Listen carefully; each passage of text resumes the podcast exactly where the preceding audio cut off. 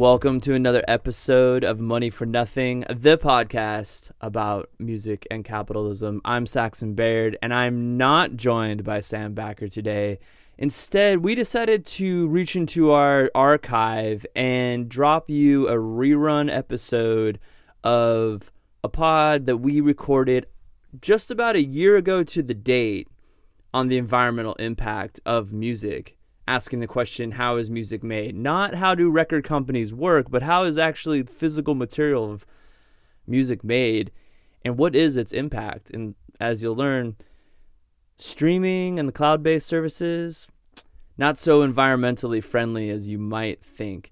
Uh, we kind of wanted to do this for a couple of reasons. Like we just felt like it was a really great episode that we continue to talk about to this day. And then of course obviously with all the climate conversations that are constantly going on it's easy to overlook the fact that actually things like cloud-based streaming services do have a pretty negative impact on the environment. Additionally, it was an early episode and obviously our listenership has grown a bit since then, and so we thought it might be good to go ahead and bring this one back. So you'll be hearing um, a conversation that uh, Sam and I had with musicologist at the University of Oslo and writer Kyle Devine, who wrote a book called Decompose: The Political Ecology of Music. We'll be back next week, and we got a lot of great things coming your way. As you know, we do this pro bono, and we always want to bring you really well researched, thought out content. And sometimes that doesn't match up with an easy schedule of dropping every other week. But we didn't want to leave you with nothing to listen to, and we think this is a really great episode that we really wanted to uh, kind of bring back out of the archive and and put a new light on. So, enjoy. Today we'll be talking, actually, Sam will be talking to Kyle Devine, who is the head of research and associate professor in the Department of Musicology at the University of Oslo. Sick job. Uh, he wrote a book called Decomposed The Political Ecology of Music. And Sam will be talking to him about that. And you're probably wondering what the hell is political ecology and what does it have to do with music? And it has to do with material things how things are made and how you're buying them and how it's ruining people's lives. Is that is that about right? That's about right. so maybe to start, let's just go ahead and like talk about what we mean by the political ecology of music and like what this book is about, just so people know. We can kind of like create a sort of foundation for what we're about to talk about and then what the interview is about. Yeah, so the political ecology of music is just this idea that to really understand how music works, you can't just look at the art.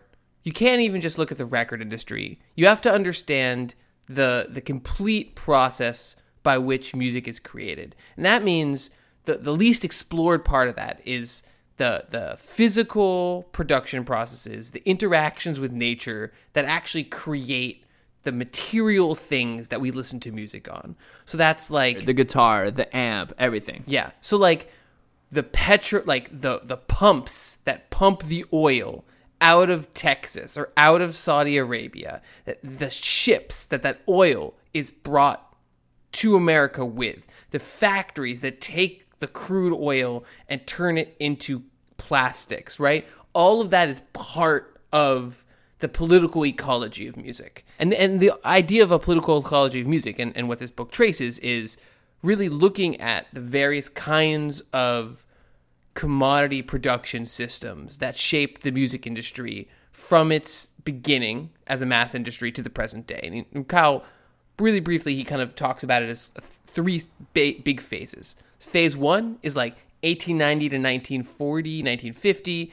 That's shellac. It's uh, made out of beetles from India and limestone from Indiana. Um, then there's the plastics era. That's made from like oil, and then that makes CDs, and it makes tapes, and it makes vinyl records. They're all made from plastic, which is a petrochemical.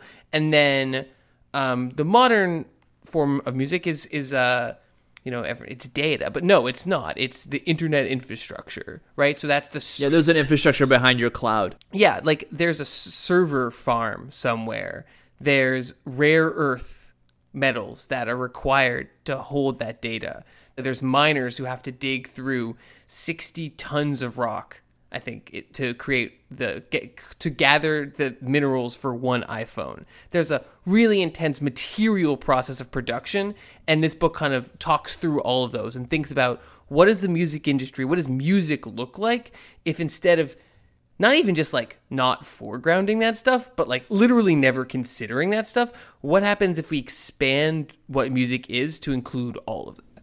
Yeah, and if we're if, if we are a podcast about music and capitalism, oftentimes we discuss things, you know, like around say the systems of royalties and distribution when it comes to money and how it like it affects you know the various players from the musician to the venue owner but you know if we're gonna actually truly suss out music and capitalism we have to do that too. We have to take like a wider like look outside of the borders and start thinking about the things that i think a lot of music fans don't think about like where that stratocaster is made and what resources it uses and where that vinyl record is made and and aspects like aspects like that and how it like you know may pollute the earth or may you know not not may dude. Not may does right? And that's one of the things that's just like it does. That vinyl record is made of plastic. It's not a special magical kind of plastic. It's plastic like all the other kinds of plastics. It's made from petrochemicals and it 100%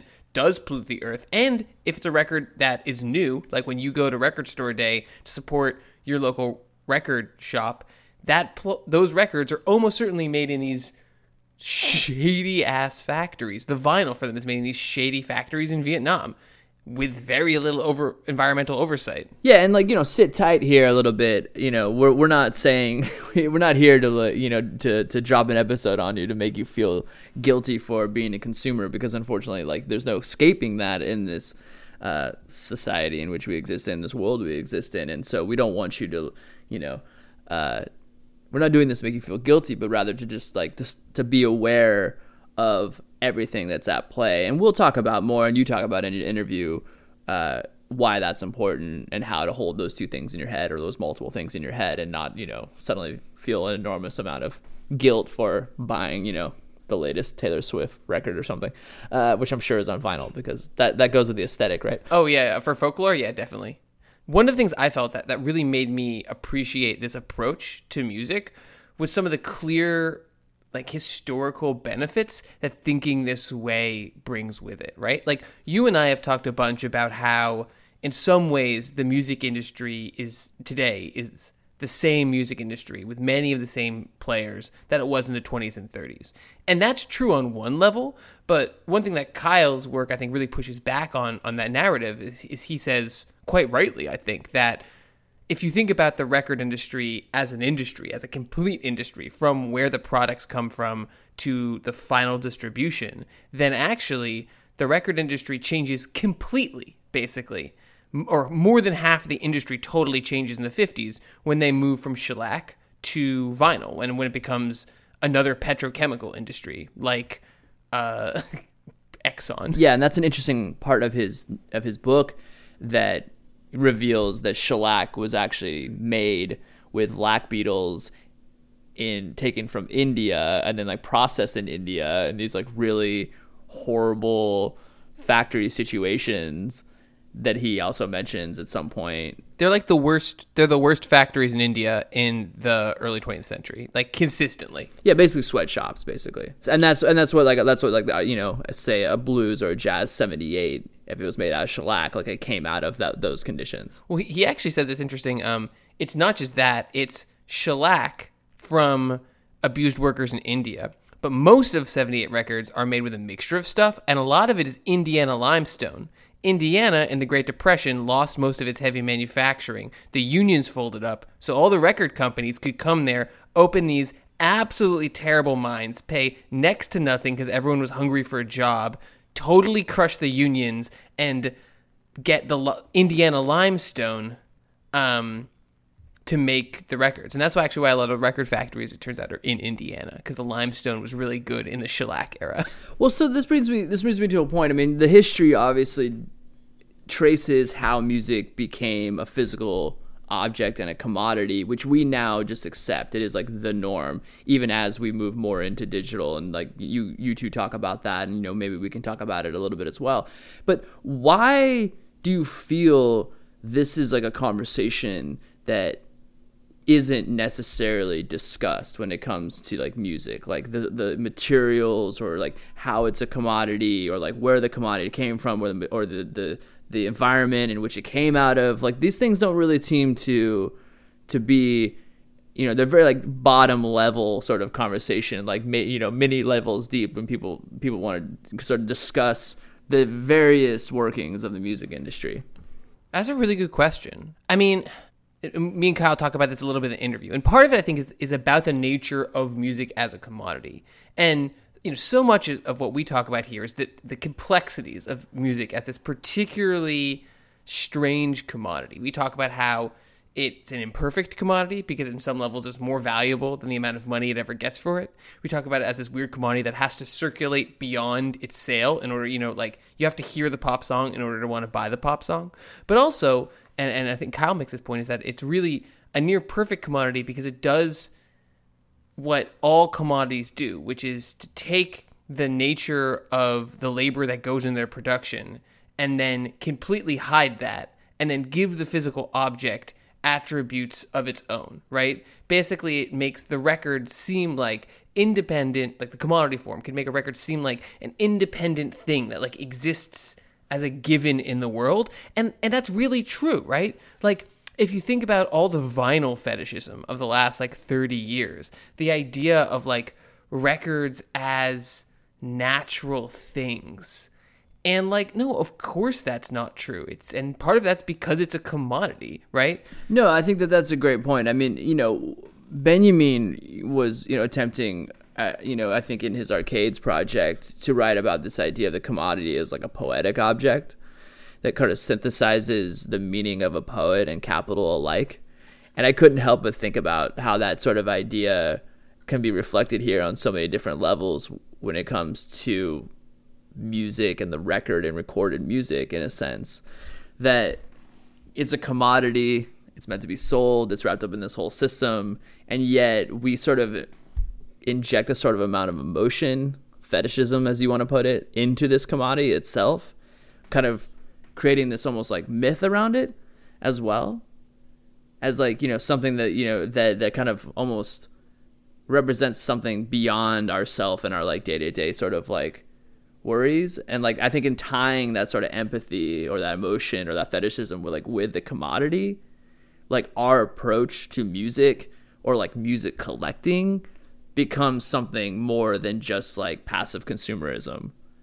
And you know, I've always I've always actually had a problem with this where seeing growing up, you know, working at record stores, everybody knows that guy who like, you know, his record collection defines his identity.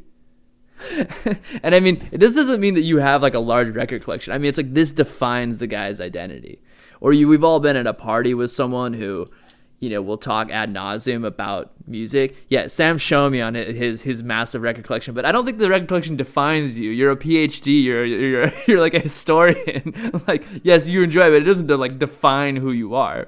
But I mean, the the pullback here is it's just that is that I think there's a certain amount of myth making, a certain kind of like woo woo ness that goes into music because you know it makes us feel things. It we want to be a part of it. We want to like reach out and like, you know, be in it, you know, but then like that is then projected upon the sort of commodity itself of music. And so like we don't want to think about or if we do think about these things, then well, it's somehow excusable or we kind of put it aside because it's music, you know, a capital M. Yeah, and and it's and I think that Kyle would say that that it's just i mean like the i was gonna say like isn't that cool? But like no but like seriously it, it's yeah it's, like, it's not no it's not cool. I mean you're basically you know you're transforming human relations you know human relationships into like a you know a relationship to like things. And i mean i think if we like pull that thread it becomes you know the total process from whatever factory or like more maybe a better way to put it today is like you know wherever the you know server the massive server system is in like whatever like rural utah or something you know, that spins and all the cables involved, the energy gets involved, and we decide to like stream that latest Taylor Swift album on like Spotify, you know, the characteristics of this structure, I think, become completely obscured by this sort of emotional connection to these like essential objects that I'm talking about.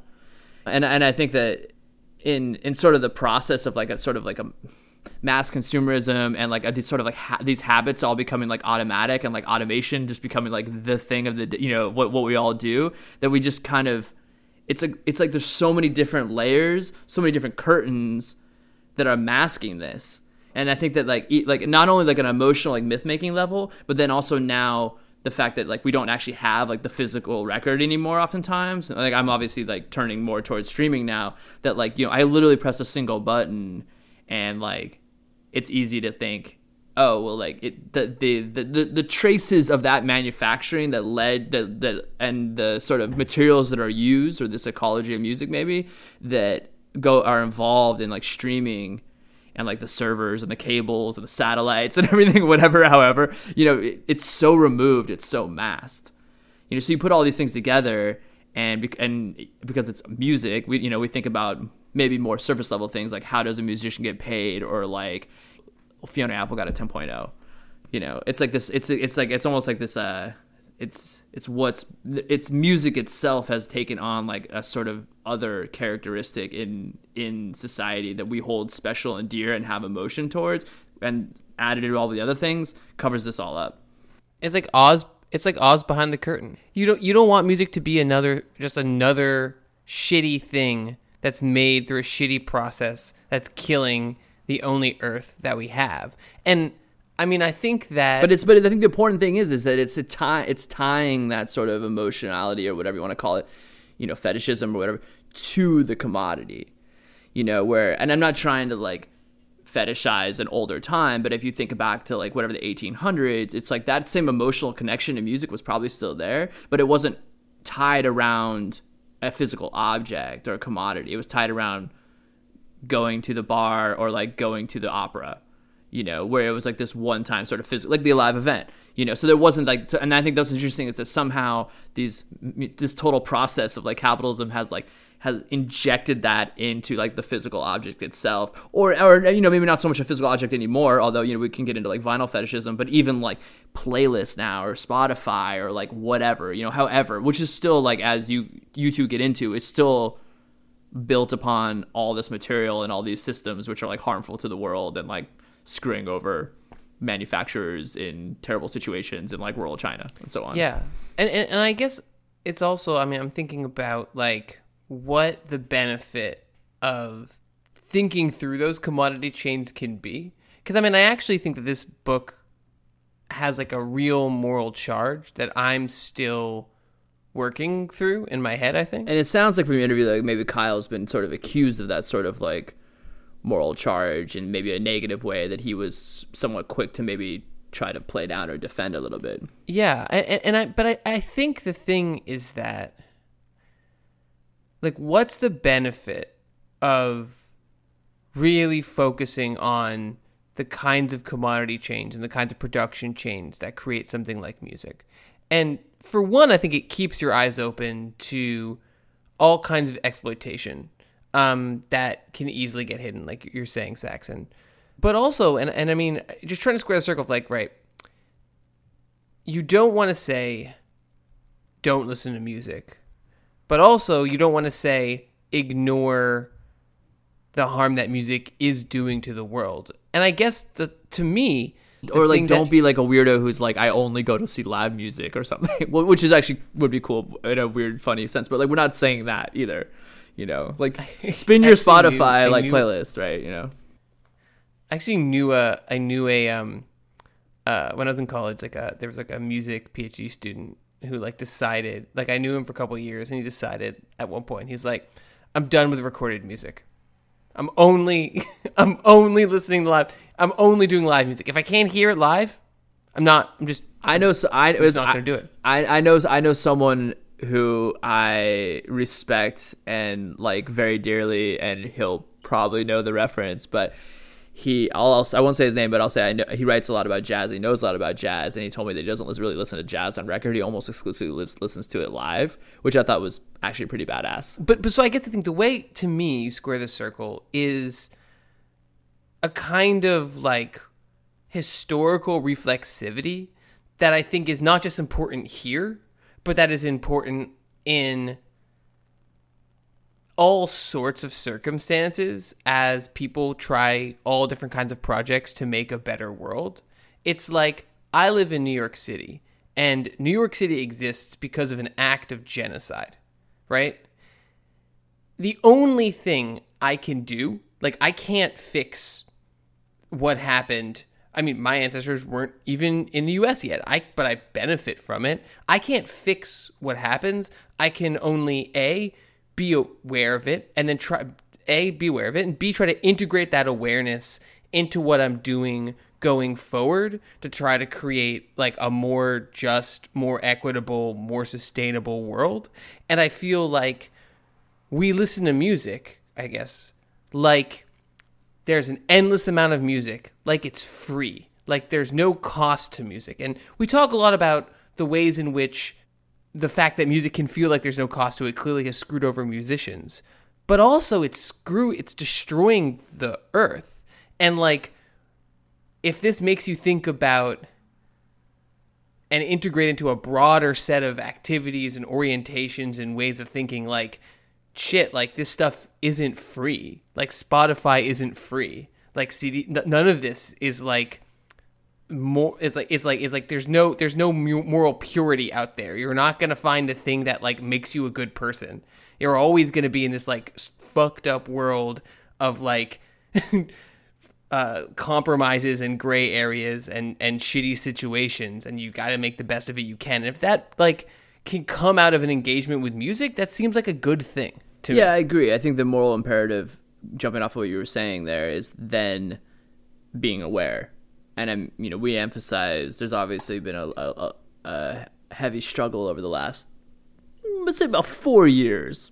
I'll let the listeners put that together about truth and like particularly in the media. And if you value that, then I think living with that truth, like the one you're talking about, and you know that maybe could be sort of the moral imperative is like being aware of these things, being aware that you you cannot do anything about it. You're stuck in this system, and no amount of like not buying music or spinning music and like only going to see live music is going to prevent these systems from continually continuing to happen. I mean that maybe that's obvious to a lot of people, but just to reemphasize that, and and I think that I think that also it kind of it, it pushes through the the sort of like we were talking about Oz and like the curtains. It kind of like pushes through those levels where it's easy to stop at you know let's not even say the extreme of this you know supposed person that we're making up here who like you know decides to like stop streaming or like buying music. But it also just showcases the sort of what's lacking when we then take pride in certain things like oh i buy vinyl because it supports like indie labels and the only remain you know one of the last remaining small industries in america which is like vinyl production or I buy like small business, you know, start small business campaigns, or I'm buying a set of like four hundred dollars speakers to help to help, you know, the artist out. Reference back to the last episode if you didn't listen to it, you know, and I think that that kind of goes into what I was saying earlier, where like, you know, the systems are, are are created in a way where like you buying something, participating in this, participating in this, in buying a commodity or like streaming something, which you know, as everything we just said has this whole production system in line, they're actually the systems make you feel good about that because it does help or seem to help someone on like kind of a smaller level. But it, like as you said, there's never any kind of there's always dirt on everybody's hands. But we were like born into this dirt and we can't really escape it. You know, and I think that that's like an important point that you and Kyle talk about a little bit. It's just, you know, you can't really escape it. And, you know, the most moral thing it seems like you could do if that's what you're concerned about is to just sort of hold these things these two things in your head at once or the multiple issues. And you know if there ever is a sort of like crack in the door or an opening for a possible real change or the prevention of any kind of like oppression that actually you could put energy towards and like help or fix or whatever then you're aware of it. It's just kind of like walking through the world like being aware and like knowing that. But it's also just i think stepping back from stepping back from what we're talking about here i think it's just really a very interesting aspect of music that's like not talked about and you know on a historical level on a production level and that's why you decided to talk to this guy and the interview you're about to hear. Yeah. So here's Sam's interview with Kyle Devine, head of research and associate professor in the Department of Musicology at the University of Oslo, and they'll be talking about his book Decomposed: The Political Ecology of Music. Enjoy. Try not to think so much about the truly staggering amount of oil that it takes to make a record. All the shipping, the vinyl, the cellophane lining, the high gloss, tape and the gear. Kyle, uh, welcome welcome to the podcast. Thanks for, for being on. Thanks. It's really good to be here.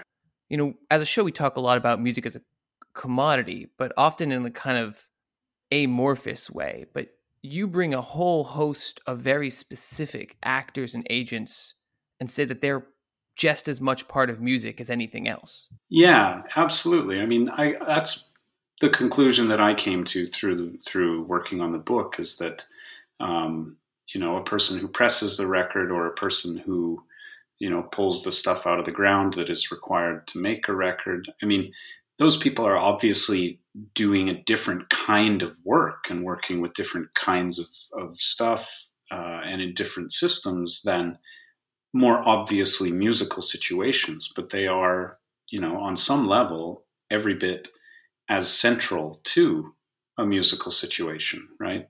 So this is uh, this is why, for me, thinking about music in terms of political ecology involves uh, sort of looking at what I called its staple commodities and its supporting casts. By staple, could you expand on that a little bit? This is an idea for me that partly goes back to a, a early communication scholar called Harold Innis. Um, Harold Innis wrote about you know the role of what he called staple commodities in you know the emergence of nations and economies and things like that. So you know uh, beaver pelts uh, were staple commodities in the development of Canada and things like this.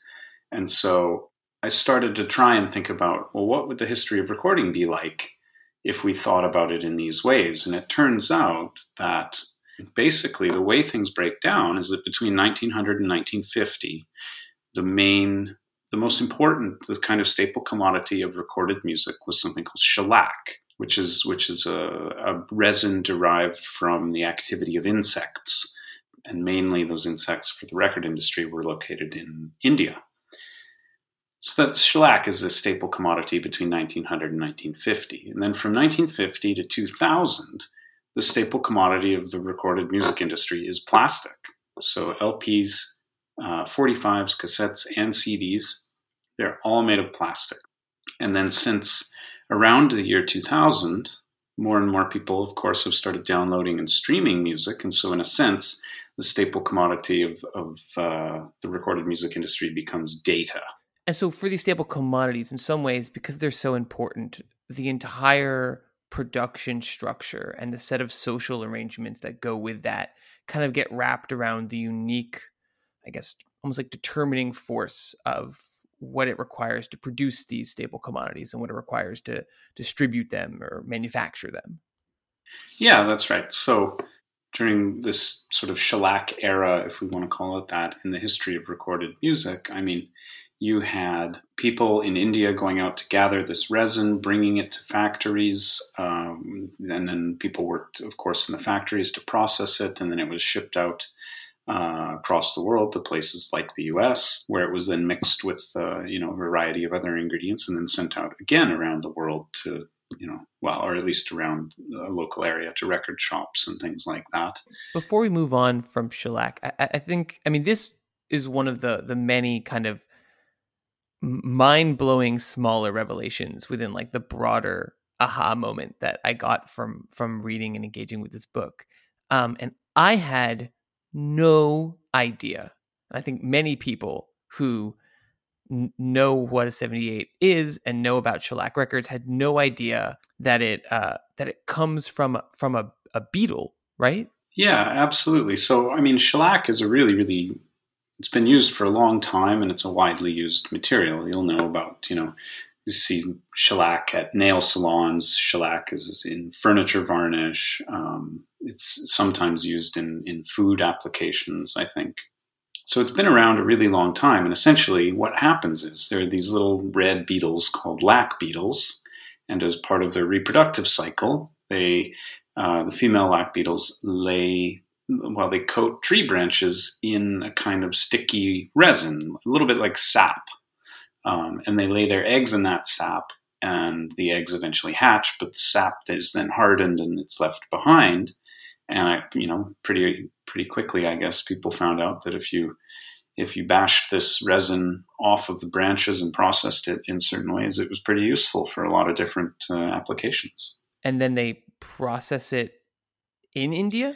Yeah, a lot of the initial processing or some of the initial processing would happen in places like Calcutta, where, so if it would be like poor rural Indians um, who would be gathering the shellac and then they would bring it to factories in various locations. And and it's interesting, right? Because we're talking about you know, we're talking about these beetles. We're talking about this natural bioplastic, and bioplastic is kind of all the rage uh, right now. Uh, we're talking about uh, plastic that is natural, that is renewable, that is biodegradable, and all of these things. And so I think it'd be tempting to think maybe we should be making records out of this this miracle material again. And you know, I think there's a certain amount of appeal to that idea, and some some people are drawn to it. But if you go back and you look at the conditions of the factories and, and the ways that these workers were treated, um, I mean, there's a Government of India labor report that was published in uh, 1946, which didn't pull any punches. It described the shellac industry as among the worst industries in India. Its workers were some of the lowest paid. There, there were laws against uh, child labor, but those laws were openly disregarded in the shellac industry. Uh, and and yeah, the, the report pulled no punches. It, it called it a sweatshop industry, essentially. Yeah, that's extraordinary. I mean, you know, we're used to often thinking of the record industry as an extractive industry in a in a cultural sense. You know, um, going to Mississippi, recording blues artists, getting copyright on those recordings, selling it back to the area without, you know, very little concern for cultural patrimony or um, proper compensation. But then the actual physical discs that are being, those songs are being pressed on are also the result of an extractive labor process, a remarkably and, and, and um, a, a, remarkably violent extractive labor process.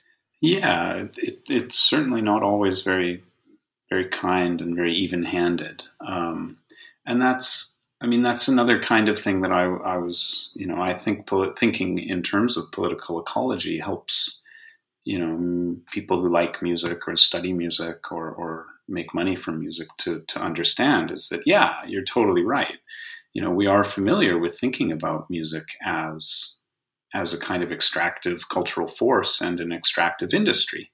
Um, in the sense of of yeah, not just going to you know record the blues, but even in India itself, there was you know a tradition of going there to you know extract influence and, and revitalize your own compositional practice or uh, to yeah go there and record songs to sell them locally and in other markets but with you know the parent global northern record companies keeping most of the profits. But there is also at the same time you know this this other ex- form of extraction that's maybe less familiar for some music scholars or music fans to think about, but which is you know very familiar for people who are thinking about um, you know the problems of, of global industrial relations and things like that. So then, in the post-war era, as the record industry switches away from shellac and towards vinyl, kind of in the form of long playing records and 45s, that represents a major shift to petrochemicals, right? Which again is this in a in a world of kind of vinyl as authenticity. Um, it's it was a stark reminder that these are plastics that are just that that carry with them all the attendant problems of any other kind of plastic, really. Yeah, I think so. I mean, this is this is always a good time for me to to remind myself and remind our wonderful listeners that that the purpose of of the purpose of, of none of the research that I've done is to make individual people feel guilty about buying records or loving records or having a record collection. Right? Sometimes, you know, people, you know, they, they hear about this stuff and they think, oh my gosh, you know, first it was first I had to replace all my light bulbs, and then I had to think about an electric car, and then I had to buy my coffee in a certain way, and now my music too. Are you kidding me? um, and reminding myself and and others who are interested in this about the, some of these kind of inglorious realities of the vinyl that all these records are made out of. I think can do something other. I think it can do something more productive than make people feel guilty or, or, or monitor their own consumption habits, right? And I think it's it's opening us up to a bigger story, and you know we know some of the realities of plastic about about you know carbon emissions, and we know about plastics pollution to some degree now, and and you know all those records are are wrapped up in these stories. I, re- I really love that. I mean, it, to me, it, it's profoundly anti-romantic with like a big R.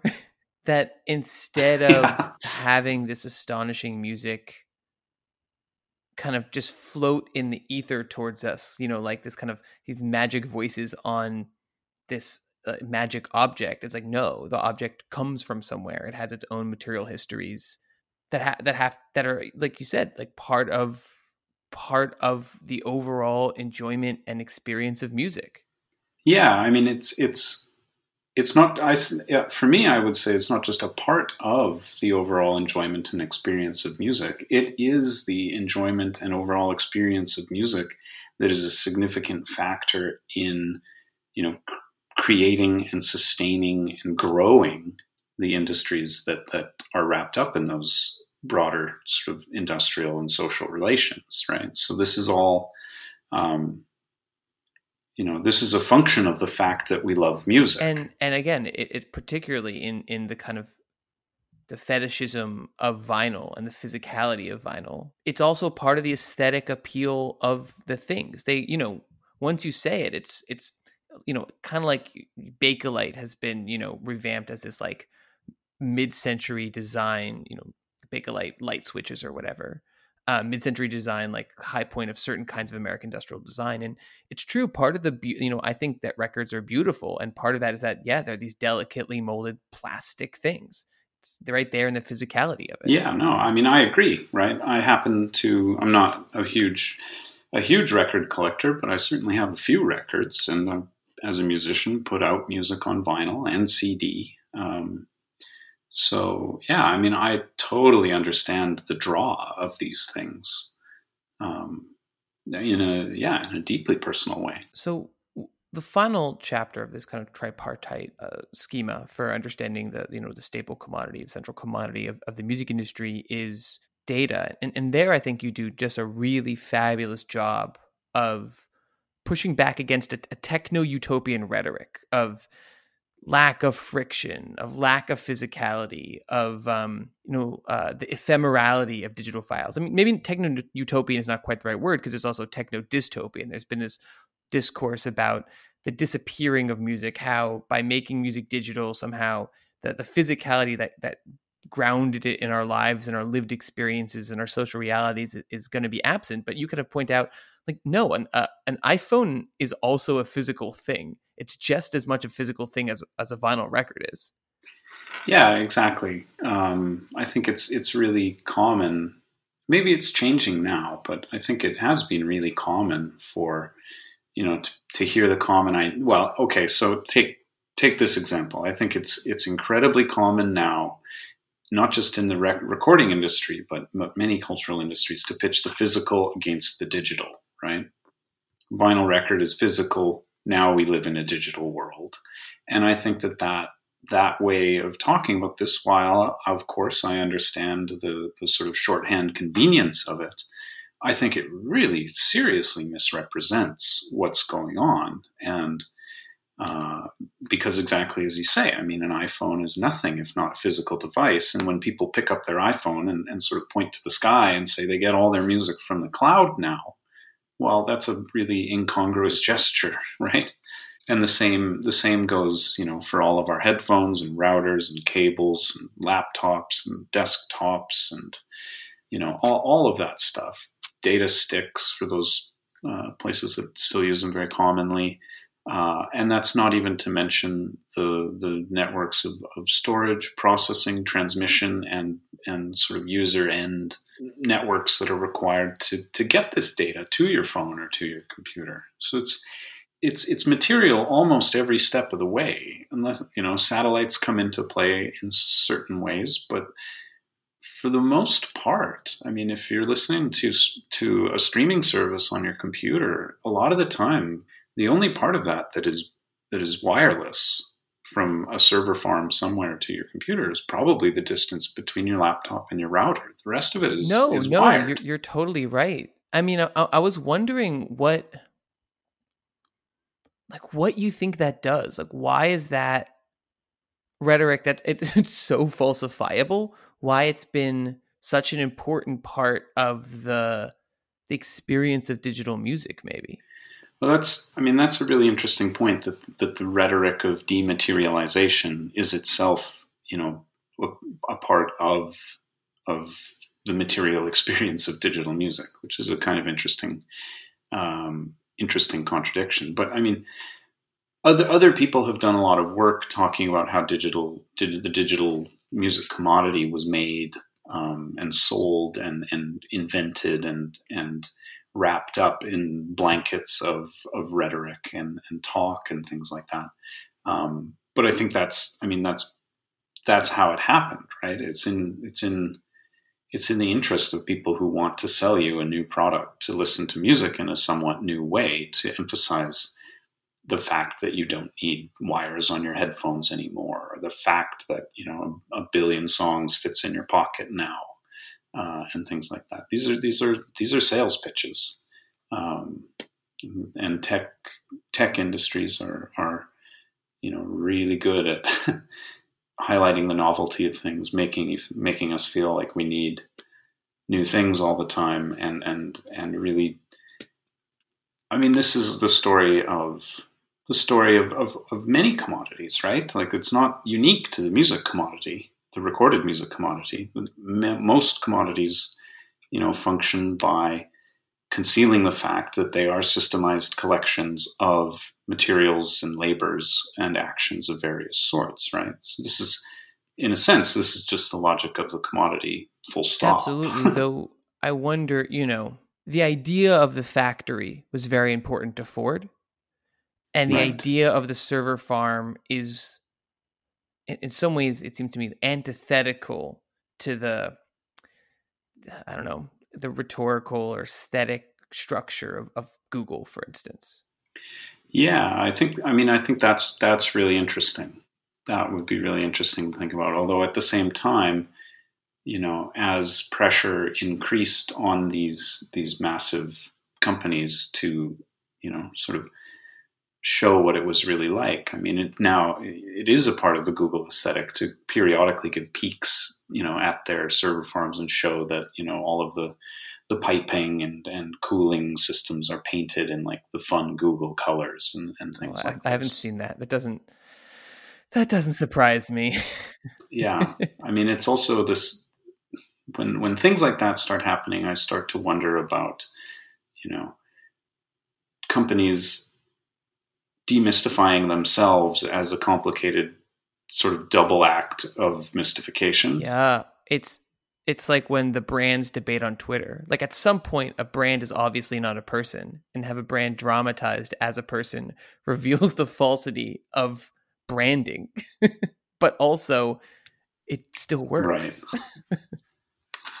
but yeah. but also kind of focusing more in on the kind of physical realities of digital music. A really kind of distressing part of this book for me and for everyone who's listening to a podcast that they've downloaded from the internet is just how for something that is sold or a package as immaterial, how immaterial and and how polluting this um this digital musical economy is.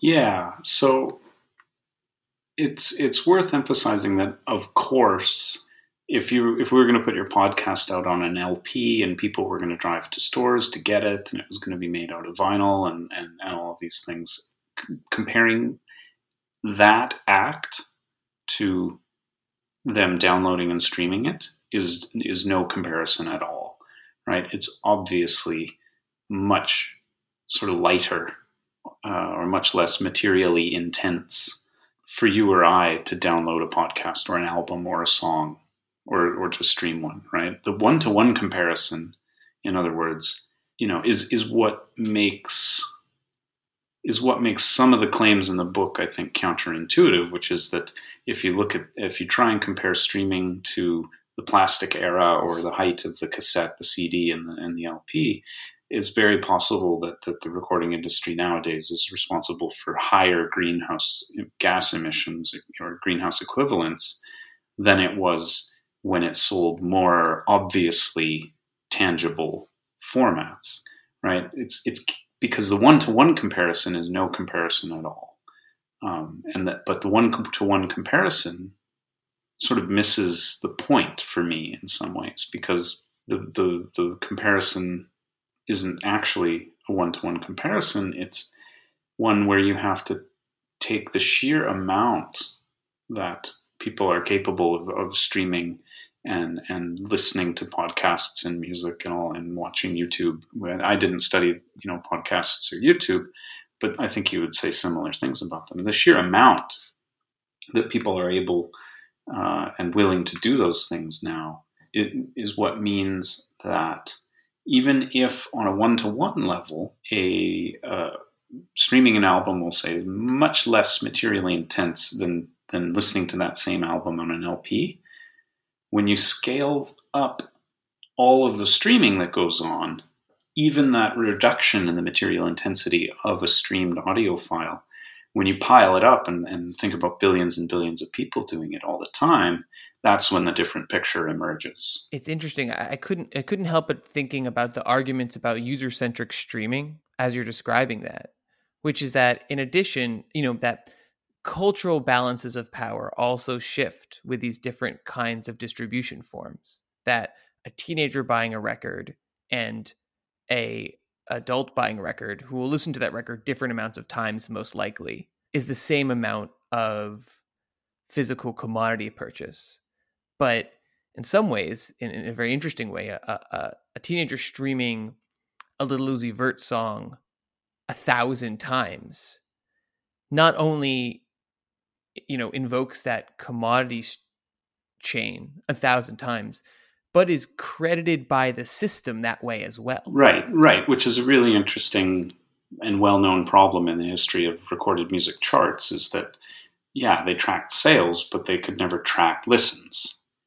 And another another really interesting thing about that and and um, be, I hope I'm forgiven for forgetting the names of these researchers, but there was a pair of researchers in the UK who published in in a, sort of uh, popular sciencey sort of publication called The Conversation, and they had calculated something like if you were going to stream an album more than 20 or 40 times or something like that, it was actually better to buy it on CD. Which is astonishing, actually. I don't think anyone who streams music thinks of it that way. Yeah, I don't. Yeah, and I mean, I think we're discouraged actually from from thinking of it in that way, right? You know what you're talking about about invoking the infrastructure a thousand times is this model of unending consumption. You know, the consumption doesn't stop when you buy the record. It it just anytime you want to listen to it, it has to go on, and that's some other people have written about this unending cultural consumption that comes with you know streaming services and subscriptions and things and and what we're talking about here is that that model of unending cultural consumption is a, is in effect a model of unending energy consumption. Yeah and and and again this uh, reflects the utility of this analytic framework is that it it functions in ways that don't necessarily match up with I guess the political economy of music consumption.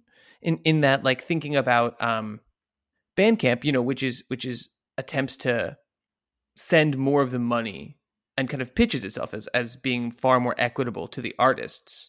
In addition to being able to buy a physical album, one of the things it does is allow you to buy a digital album, which you can then stream forever on the Bandcamp app, which sends more money to a musician, but again is actually probably functionally no different. Um, maybe if economies of scale function, functionally more um, energy consumptive than streaming it through Spotify, and that both of these need to be thought of as all of this needs to be thought of as engaging and consuming um, again this this physical commodity chain.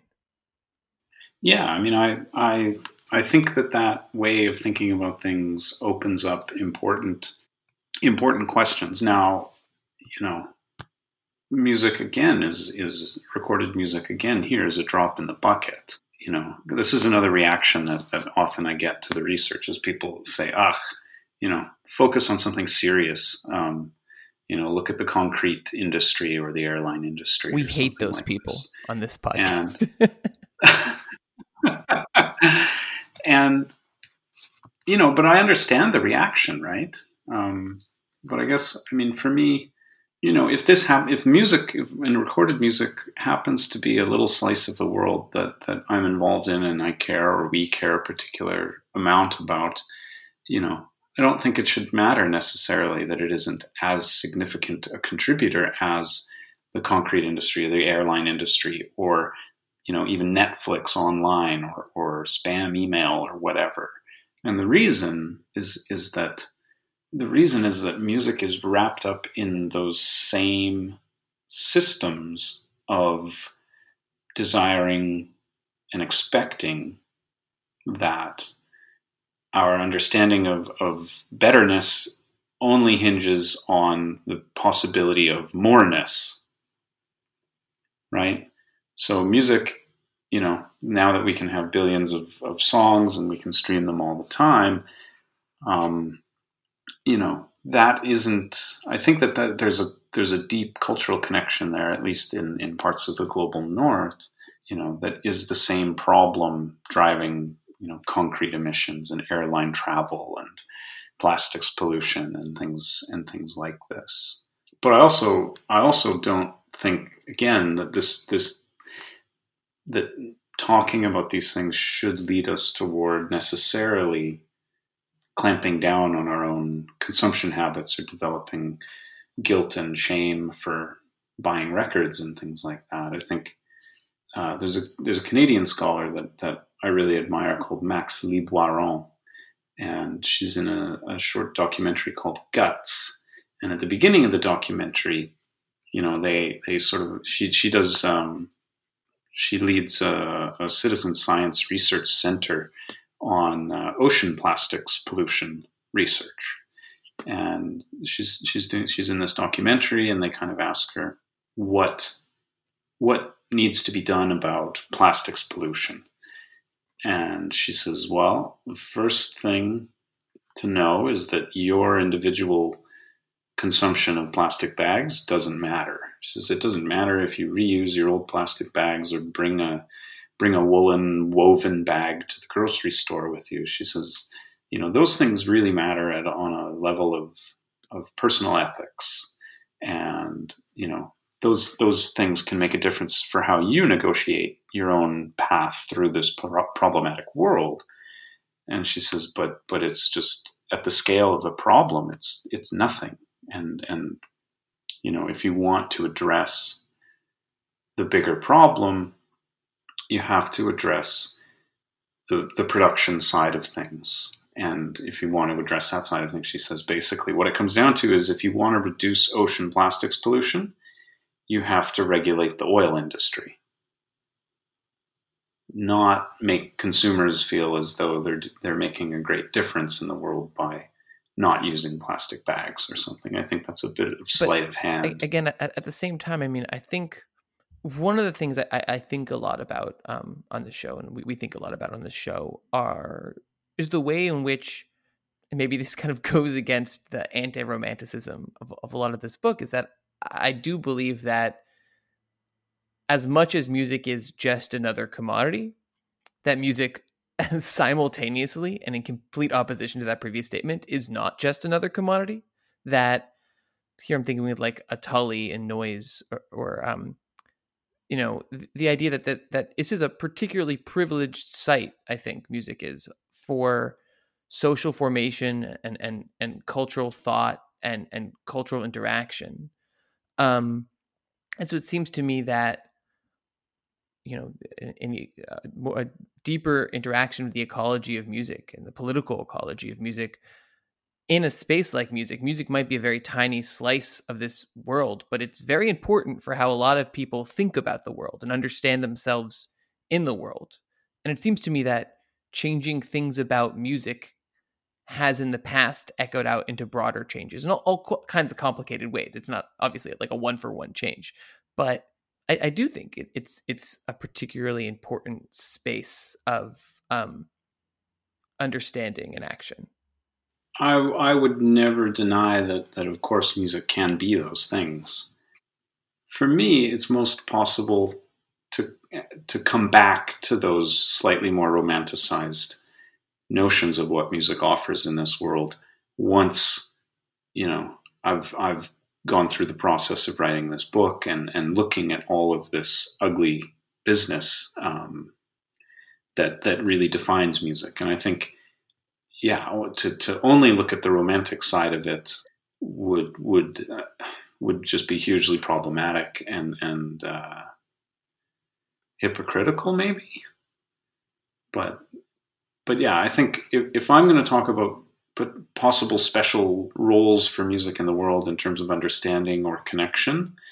I want to have, you know, my other line of sight firmly on the ways that music, even when it is connecting us or carrying a positive message about social change, you know, is is carrying that message, you know, through a commodity system that, you know, comes with a lot of problems and big questions. Yeah, and I think the the kind of clearest example of that, and just to kind of wrap up, is also um, is the focus on you know the, the title of the book is decomposition, and and the focus on music as commodities that go through a complete life cycle. That even the best tended vinyl record, and certainly all the CDs in about ten years, are gonna die and they're gonna become waste. And in some ways, they they're maybe they're they're most physical as waste in some ways or most obviously physical. Yeah, I mean, I think I think that's well worth keeping in mind. I mean, um, there are people who've done really great research on plastic water bottles, um, and and they're they are called they're objects that are made to be wasted. They're literally made to be thrown out immediately after use, um, like many objects. But but even with something like a CD or a cassette or a record or a 45, which isn't technically made to be wasted, and even though, you know, I mean, I have a box of CDs behind me here in my office that I moved to Norway with five years ago, and I've never opened, you know, boxes of them. And and I think you're right that this, you know, this stuff, yeah, in a sense, is most physical when it becomes waste um, and that that aspect of that sort of fuller life cycle, that fuller sort of end end view of what will happen to most CDs and most records, even though, like me, many people can't part with them, even if they just sit around. Um, but eventually, they're they're gonna go to probably a dump somewhere, and that's worth worth having in mind as we as we maybe go back to a slightly more romantic and politicized conception of music as a means of connection or, or a form of um, getting messages out there about trying to change the world around us. Absolutely, and and you, I, I do think that that word you used before, hypocritical, I find that really useful. You have you have a phrase in the book, slow violence, right?